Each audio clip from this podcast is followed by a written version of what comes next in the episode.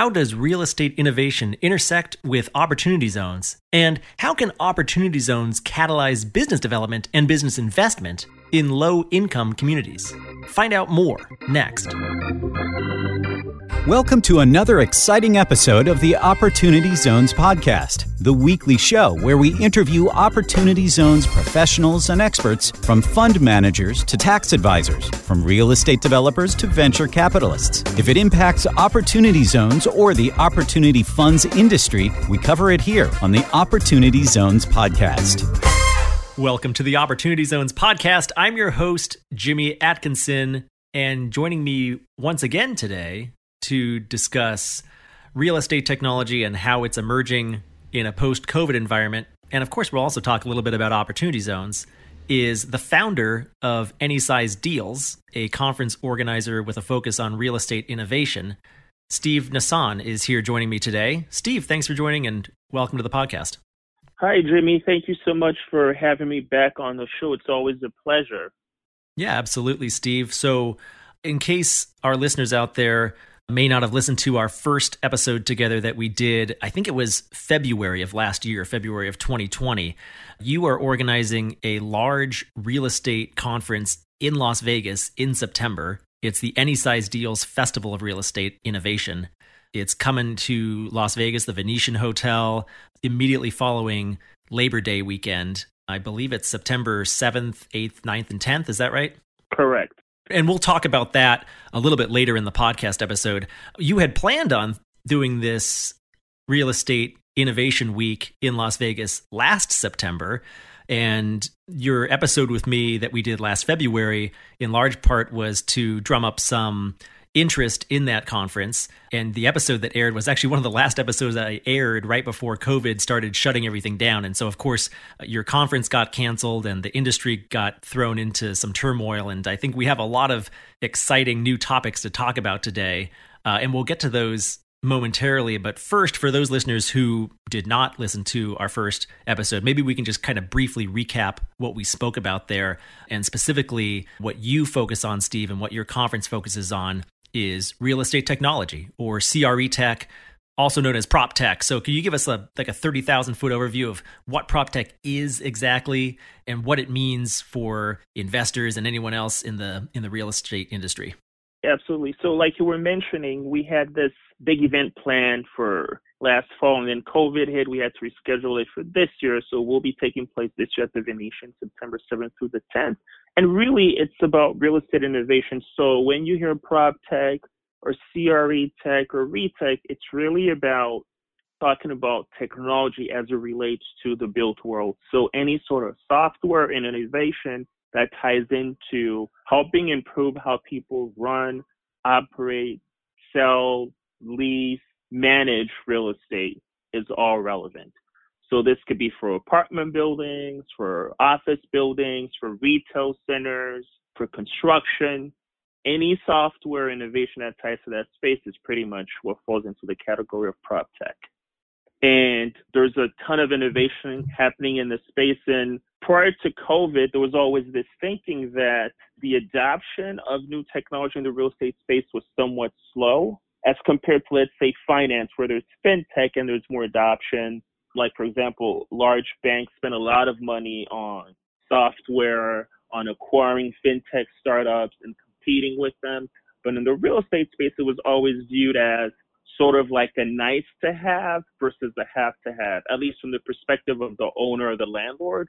But in a post COVID world, it's the opposite, right? Everyone is fully aware of the fact that, for example, work can be done remote, apartment showings can be done remotely, signing leases, signing documents, tracking information, tracking the air quality in your building, entry, exit, who's using what space, how to reconfigure space, etc. All of this stuff can be automated. And more importantly, it creates a competitive advantage for the companies or the owners or operators that adopt all this technology, right? So now you go from a place where if you have the software, uh, if you're one of these innovators, it was like a hard sales pitch to convince owners and operators to adopt your software. In a COVID world or in a world where everything can be shut down because of a pandemic, now the owners and operators are a lot more open to the idea of trying new software tools because they're fully aware of how the world can radically change. But even if things are shut down, there still is another way for you to operate and do business. So that's kind of one of the positive side effects of COVID is that it's forced a lot of the real estate industry to be more appreciative or more interested in new technology. And this is sort of why our event is so important because it allows traditional owners and operators of real estate to be in the same room with all these innovative companies. And if you're one of these startups that's building or creating new tech, you're going to have the opportunity to talk to people who are really interested in what you have to offer because they've seen it firsthand the value of new technology. So that kind of sums it up. Oh, that's great. And that's really fascinating, actually, that a silver lining of the pandemic and our policy response to the pandemic to shut everything down and keep people away from the office, away from going out, really, it sounds like it catalyzed a lot of progress in the prop tech industry. Maybe maybe the prop tech industry took a five year leap forward. I'm just making that number up, but something like that, where the adoption was slow to begin with. Maybe we're a little bit farther along now than you would have guessed 18 months ago. Absolutely, absolutely, and that's sometimes what happens with these unfortunate situations, right? Because obviously it was unfortunate what happened with COVID. But the opposite end of it is that it just forces people to reassess what it is that they need versus don't need. It's like we have this whole debate with a lot, lot of these large companies. Like, for example, Apple wants all their employees back to the office in September. If you want to work remotely, you need like a special approval from your manager, et cetera, et cetera. Other companies like Facebook, they're more flexible. Twitter, you can work remote if you want. So this whole disconnect, right? Apple says their innovative culture requires collaboration. People have to be there in person. Other companies are like, well, during the pandemic when everything was locked down, our employees were still productive, right? Being remote allows us to recruit people from all over the world, allows people to have more balanced lives.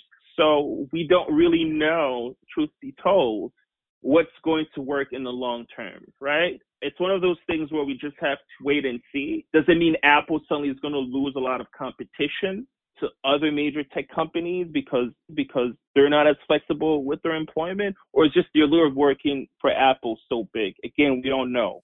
And this is one of those things where you talk about the future of work.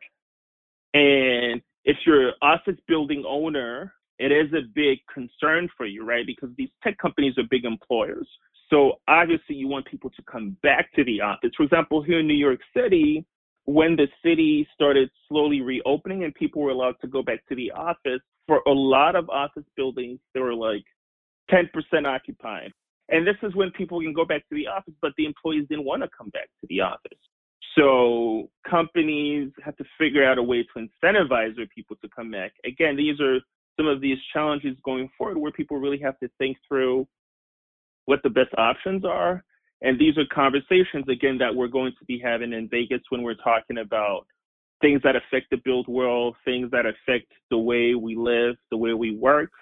It's, there's a big conversation around that as well.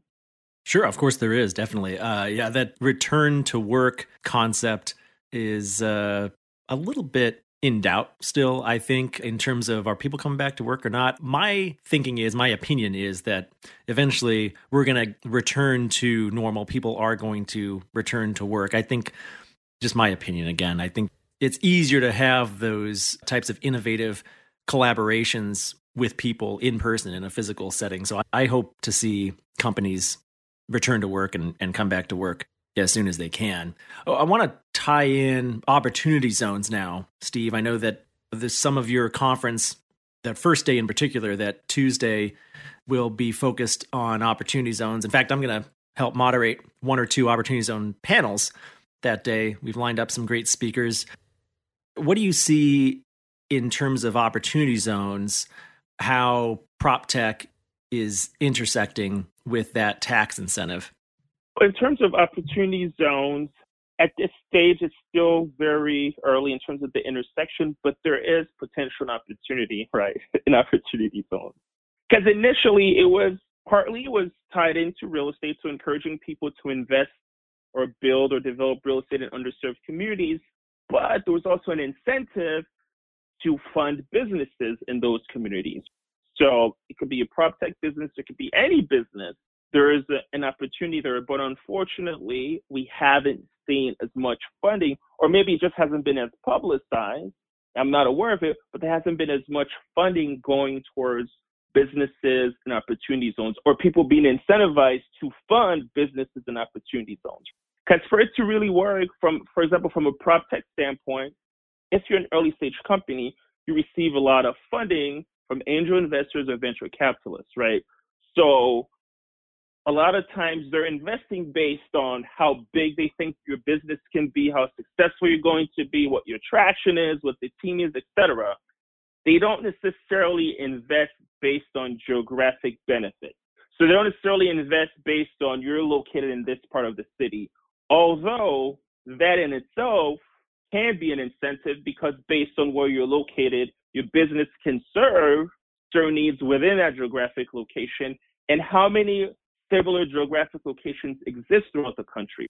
I'm not sure if I have the exact number, but there were like 7,000 opportunity zones, designated locations. Is that does that sound about right, Jimmy? I haven't checked, but I think the number is uh, exactly 8,764. So yeah, you're you're in the ballpark. So assume 8,764. There was an argument that all of these were supposed underserved, underdeveloped communities. Some of them end up being affluent areas. Let's say you want to knock off even a thousand that you say don't exactly fit the intention of the program. You're still left with like 7,000 plus to 8,000 in those right. communities, assume like we launched a business that's funded because we're in an opportunity zone. Assume that we launch a business or service that caters to people within that area.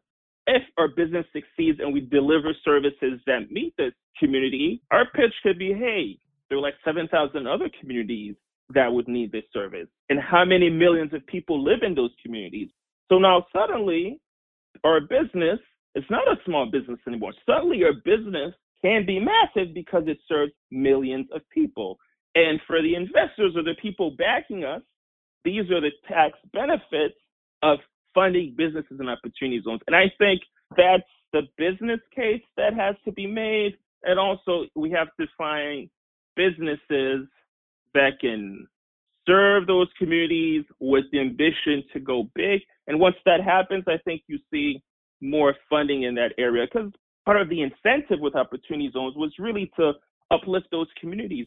And after the the murder of George Floyd, a lot of companies, large companies, small companies, Fortune 500 companies, everyone said, hey, we want to invest more in black people. We want to invest in more minorities. We're going to write these checks. We're going to do this. We're going to do that. We're all about diversity and inclusion. And I'm saying with the opportunity zone set up, you do have an opportunity to do that as well because a lot of these underserved communities would benefit from it. So there's another aspect that if businesses and people who fund businesses really thought about it, opportunity zones are like a tremendous opportunity for you to make money, make a difference in those communities, and help build businesses there. So I think the program, I'm, I'm a big proponent of it. I think it's a great program. And used the right way, can really make a difference. I agree completely. It is a very powerful incentive tool for raising capital, particularly if you're a startup business and you're looking for investors. If you have a startup company or even any type of operating business, really, not not any type of operating business, but there's a large amount of operating businesses out there and startups out there that would be ideally suited to locate in an opportunity zone. Again, it's not for everybody, but if you have a startup company, you have to ask yourself, why wouldn't I locate in an opportunity zone? And maybe you can answer there are some reasons why you might not want to, but in many cases, it makes sense to operate in an opportunity zone. Just the incentives that are there and the impact that it can make in those communities. The breakdown of real estate investment through opportunity zones versus business investment in opportunity zones. I'm going to cite a study that Novogradac published a few months ago, they track a lot of qualified opportunity funds in the industry. By no means do they track every fund, that would be impossible, but they track a pretty large amount of funds. I think they track roughly $16 billion worth of qualified opportunity fund investment. I think it's over 1,000 funds that they have that they're tracking now. And according to their survey, roughly 3% of the opportunity zone investing is going toward operating businesses. The vast majority is going into real estate, mostly residential, commercial, and hospitality. So that gives you an indication of how little this program is being used for operating businesses or maybe how much it's being used for real estate. And there's reasons for that. It's much easier to do a real estate deal as an opportunity zone deal. Business investing can be a little bit trickier to qualify for qualified opportunity zone fund investment and stay in compliance. But if you can do it, especially if you're starting out and you're about to fund a company, you should ask yourself the question can this be a qualified opportunity zone business? Can I invest into this business or, or seed this business with equity that could be or could take advantage of the qualified opportunity zone benefits? I think I think it's a good question for you to ask. Would you agree, Steve? Jimmy, while you were talking, I just two things came to mind. One, so with opportunity zones, yes, it's good if you can attract companies to come in, but what would make it even better is if you could focus on the people who already live there and have them start those businesses. So in those communities are people with talents, with skills that want to start companies. They don't really know where to go. They're not familiar with venture capital. It seems way too complicated for them. But it doesn't mean they don't have good ideas, or it doesn't mean that they can't build businesses. They might lack the resources to do so. So if you are funding businesses and you're located there, finding the businesses in, in that community itself would be great because you do two things. One, you help the community build itself, which is the incentive of it anyways. And two, you're funding businesses that provide a tax incentive for you as well. And then the other point was when you mentioned that 97% of the funding goes to real estate. Partly is because with real estate, yes, you can lose money in real estate, and yes, people do lose money. But for the most part, people who've been investing in real estate for years, there's like a basic formula in terms of how they buy or build or construct. So for them, opportunity zones is just a different way of financing. So they're not reinventing right. anything here. It's just a different way of financing, right? So it's not a hard sell. If it's an operating business, it may or may not succeed. And the let's say it was the early stage. Let's say we're investing in startups. A lot of startups fail. You're gonna have a lot of losses, but the one win pays for like ten thousand losses. That's how you, you have to look at it. So that could be a bit of a challenge. Now, if it's already an existing business where you can look at the um, with existing revenues and customers, maybe they're profitable. You can look at what the numbers are. But a lot of times, those businesses just end up staying small. They don't scale to become massive businesses. So that could be another reason why, let's say, the early stage investor might hesitate because their whole concept is they want to invest in something that's going to be Uber, Facebook, Google. I don't necessarily always agree that's the end all be all, but that's the psychology there, right? So that could be a bit of a challenge. But even with that said, I still think there's a huge opportunity because if 97% of the funding is going somewhere only 3%, if you think about it, it means that's where a lot of opportunity is, right? Because who are you competing with for the deals, for example? Not a lot of people because they're not even looking at. So for all there could be tremendous value there. There's not a lot of competition. So you have room to work with it.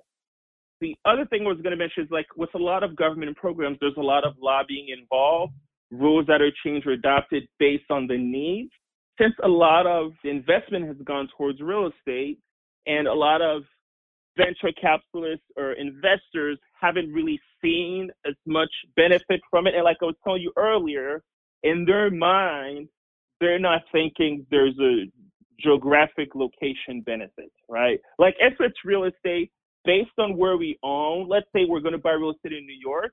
If I own real estate on Park Avenue or Fifth Avenue in Midtown, let's say it's an office building, it's a completely different valuation than if I own the same building in the Bronx. Completely different valuation, right? If it's a company, it doesn't matter if Facebook is headquartered in San Francisco or Dubai or South Africa. It doesn't matter because that's not how people use their service. It's not limited to geographic location. But it doesn't mean that the person funding the business wouldn't benefit from it. So that's a bit where the challenge is.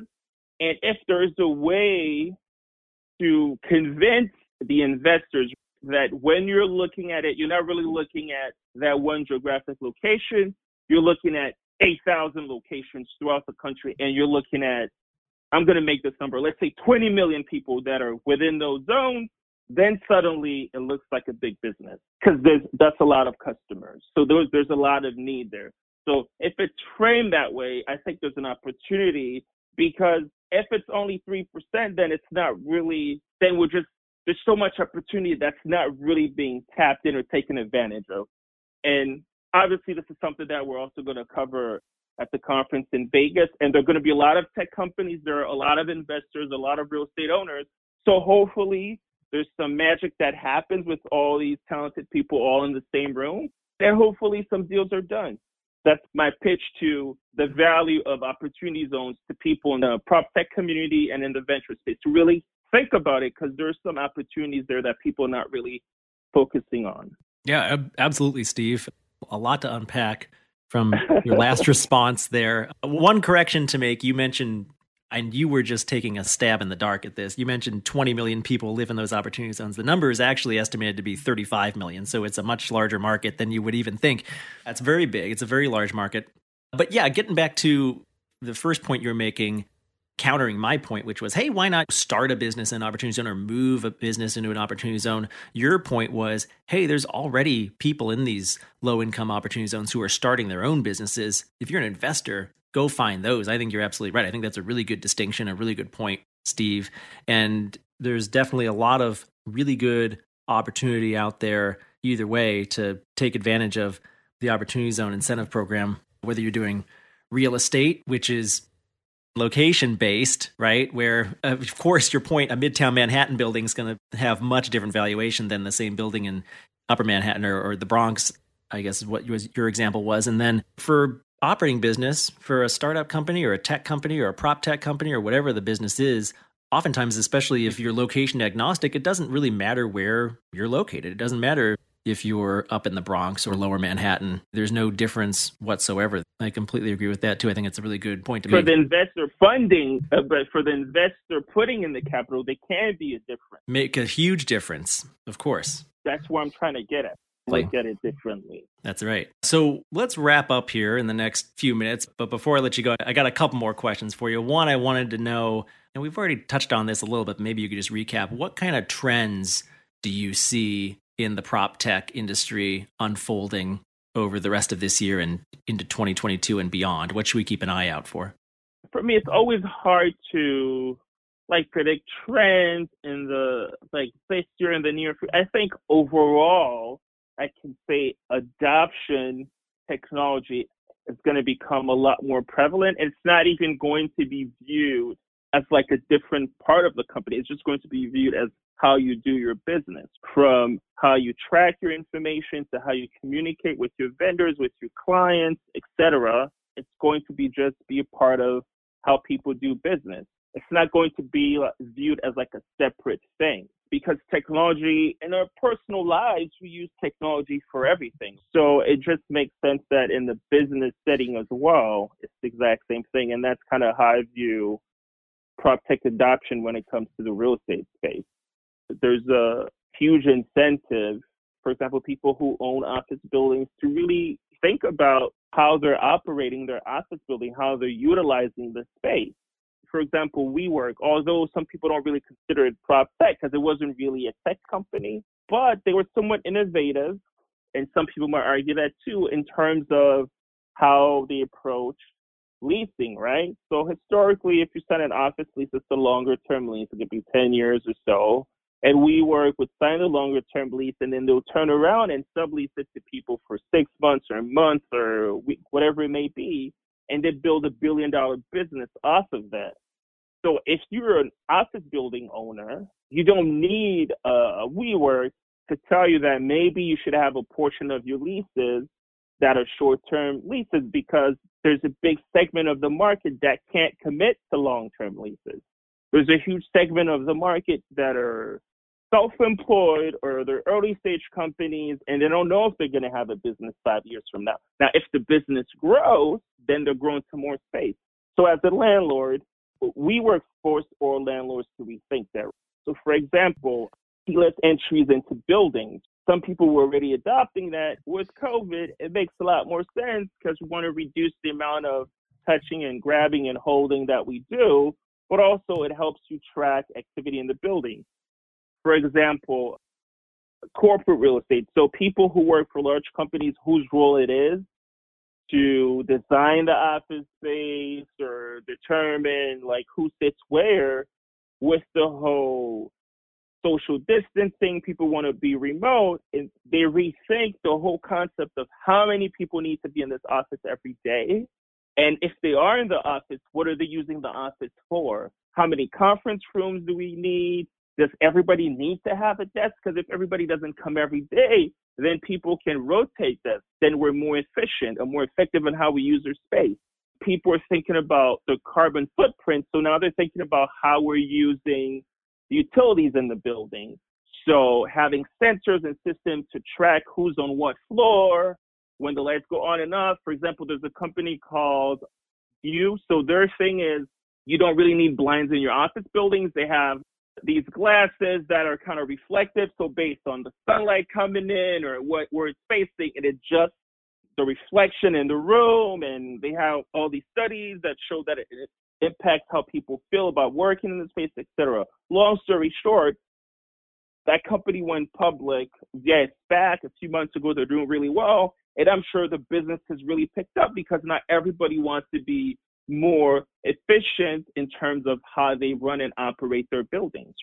So those are all the things that I think people are seriously going to be thinking about going forward. And for example, if you own an apartment building, when everybody was locked down, people need spaces to work. So if you're building a new apartment building, clearly you're going to make sure you have some space in your building, especially if it's a luxury building where people can work from home it's an amenity, right? Like people used to always have gyms in buildings. It almost feels like not having a space for adults to go sit down and work isn't really thinking through like our needs going forward, right? Because even if everybody goes back to work full time, there's still going to be a huge component of people that either work remote or they're self-employed or they want to go to an office a couple of days a week and the rest of the time they want to work in an apartment. So again, that's another way. So if you're a multifamily owner, you're rethinking how you're creating space, right? And even if you're a home builder, right, the homes that you're building, you have to think of what's more efficient, assuming there's another lockdown, everybody's stuck at home, mom and dad need their own space, etc. So it's really about rethinking how people utilize space. I guess I finally come to the answer. Basically, the short answer is going forward, everybody is forced to rethink of how we utilize space. Whether you're building office buildings, apartment buildings, shopping centers, anything that involves real estate or being built, you have to rethink of how people use it and the most efficient and effective way. That's kind of what the summary is. No, that's great, Steve. Uh, a lot to keep an eye on going forward in terms of real estate and real estate innovation and, and prop tech as well. I want to focus now on your upcoming conference for the last few minutes of our episode today. So, a couple of years ago, you hosted the Any Size Deals Opportunity Zone Summit in Brooklyn. It was at the Williamsburg Hotel. That's right. It was at the Williamsburg Hotel. The keynote speakers at that event included Steven Witkoff and Anthony Scaramucci, you had Treasury official Dan Kowalski there as well. I was there. I, I, wasn't a speaker, I was in the audience just soaking up all the knowledge. It was great. What do you have in store for this upcoming conference? It's the Any Size Deals Week at the Venetian in Las Vegas, September 7th through 10, 2021. You're also referring to it as the Festival of Real Estate Innovation. Tell us a little bit about what's going to unfold there and, and who are some of the speakers you have lined up. Absolutely. And really thank you for giving me a chance to break it down for the audience. So it's called Any Size Deals Week, of Real Estate Innovation, because in my mind, what I really want to touch on is everything that's innovative or transforming the real estate industry. So we're taking four days because each day we really want to focus on different aspects of real estate innovation. For example, on day one, we'll cover opportunity zones. We'll cover a lot about the multifamily space and the tech and innovation in that space. On day two, it's more about the office sector and the future of work and the changes happening in terms of where people work, what the requirements are, and if you're an office building owner, how you have to rethink about the services that you provide. On day three, we go towards more the financing aspect of it. Touch on blockchain technology, we cover spec, and of course, venture capital, because it's a big component of investing in the prop tech ecosystem in the real estate space. And then day four, we focus more on artificial intelligence and robotics and have some aspects of construction, right? So in between those four great days with everything we're covering, we also have a startup competition and an awards ceremony. In terms of the speakers, the, we're very excited. The actual mayor of Las Vegas, Mayor Carolyn Goodman, is going to be there. She's going to have the welcoming remarks on the first day of the event. So we're very excited to have her there. We have a ton of great speakers. We have Alex Bhathal, who's the managing partner at RevOZ Capital, and he's also co-owner of the Sacramento Kings. He's a big opportunity zone investor. They've done a ton of deals throughout the country. We have David Weiden, who's the co-founder of Khosla Ventures. That's one of the larger venture capital firms in Silicon Valley. Some of the companies that they funded include Opendoor, which recently went public, Roofstock, just to name a few. We also have the chief economist at Redfin, who's going to be there. We have a ton of great speakers coming along. We're probably going to end up having 80 to 90 terrific speakers. It's just very exciting we're really looking forward to having everybody there. Yeah, it sounds like a great one. I'm looking forward to it. I'll be there. As I mentioned, I'm going to be moderating the OZ panel on that first day of the conference. One more name I got to drop is Bill Shopoff of Shopoff Realty Investments. He's developing a hotel in an opportunity zone on the Las Vegas Strip, not too far from the Venetian. So just wanted to name drop him. He was a guest on my podcast a, a few weeks ago as well. So, anyways, yeah, it sounds like a great event. Steve, I'm really looking forward to it. Can you tell our listeners how they can learn more about you, more about the event, and how they can purchase tickets and register for the event? Absolutely. So they can go to anysizedeals.com or anysizedealsweek.com, and all the information is available there. They can learn about the event, who's speaking, different panels, etc. In terms of me, I'm listed on the website as well, but obviously I'm on LinkedIn. Steve, last name NSON. You can find me on LinkedIn, and I'm sure you're going to have a link in the podcast for anybody interested in reaching out or contacting me. We still have a few sponsorship spots available if people are interested in sponsoring or exhibiting too. Overall, it's going to be a tremendous event. Super excited. We're happy that you're involved with the event as well, and look forward to you moderating. And it's terrific. It's exciting, and we're really looking forward to hosting everyone in September at the Venetian. Excellent. And for our listeners out there, Steve and I have come to an arrangement whereby podcast listeners can save $100 on registration if you use the promo code OpportunityDB at checkout. That's OpportunityDB, and you can use that promo code to save $100. Visit anysizedealsweek.com to learn more and use that promo code. And of course, as always, I will have show notes for today's episode on the Opportunity Zones database website you can visit at opportunitydb.com slash podcast.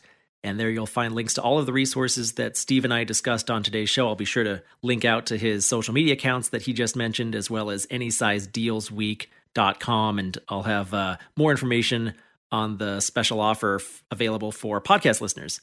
Steve, thanks again for joining me today. It's been a pleasure. Always. Thank you so much, Jimmy. That's it for our show today. A huge thank you to you, our listener. If you liked this episode, please rate and review us on iTunes.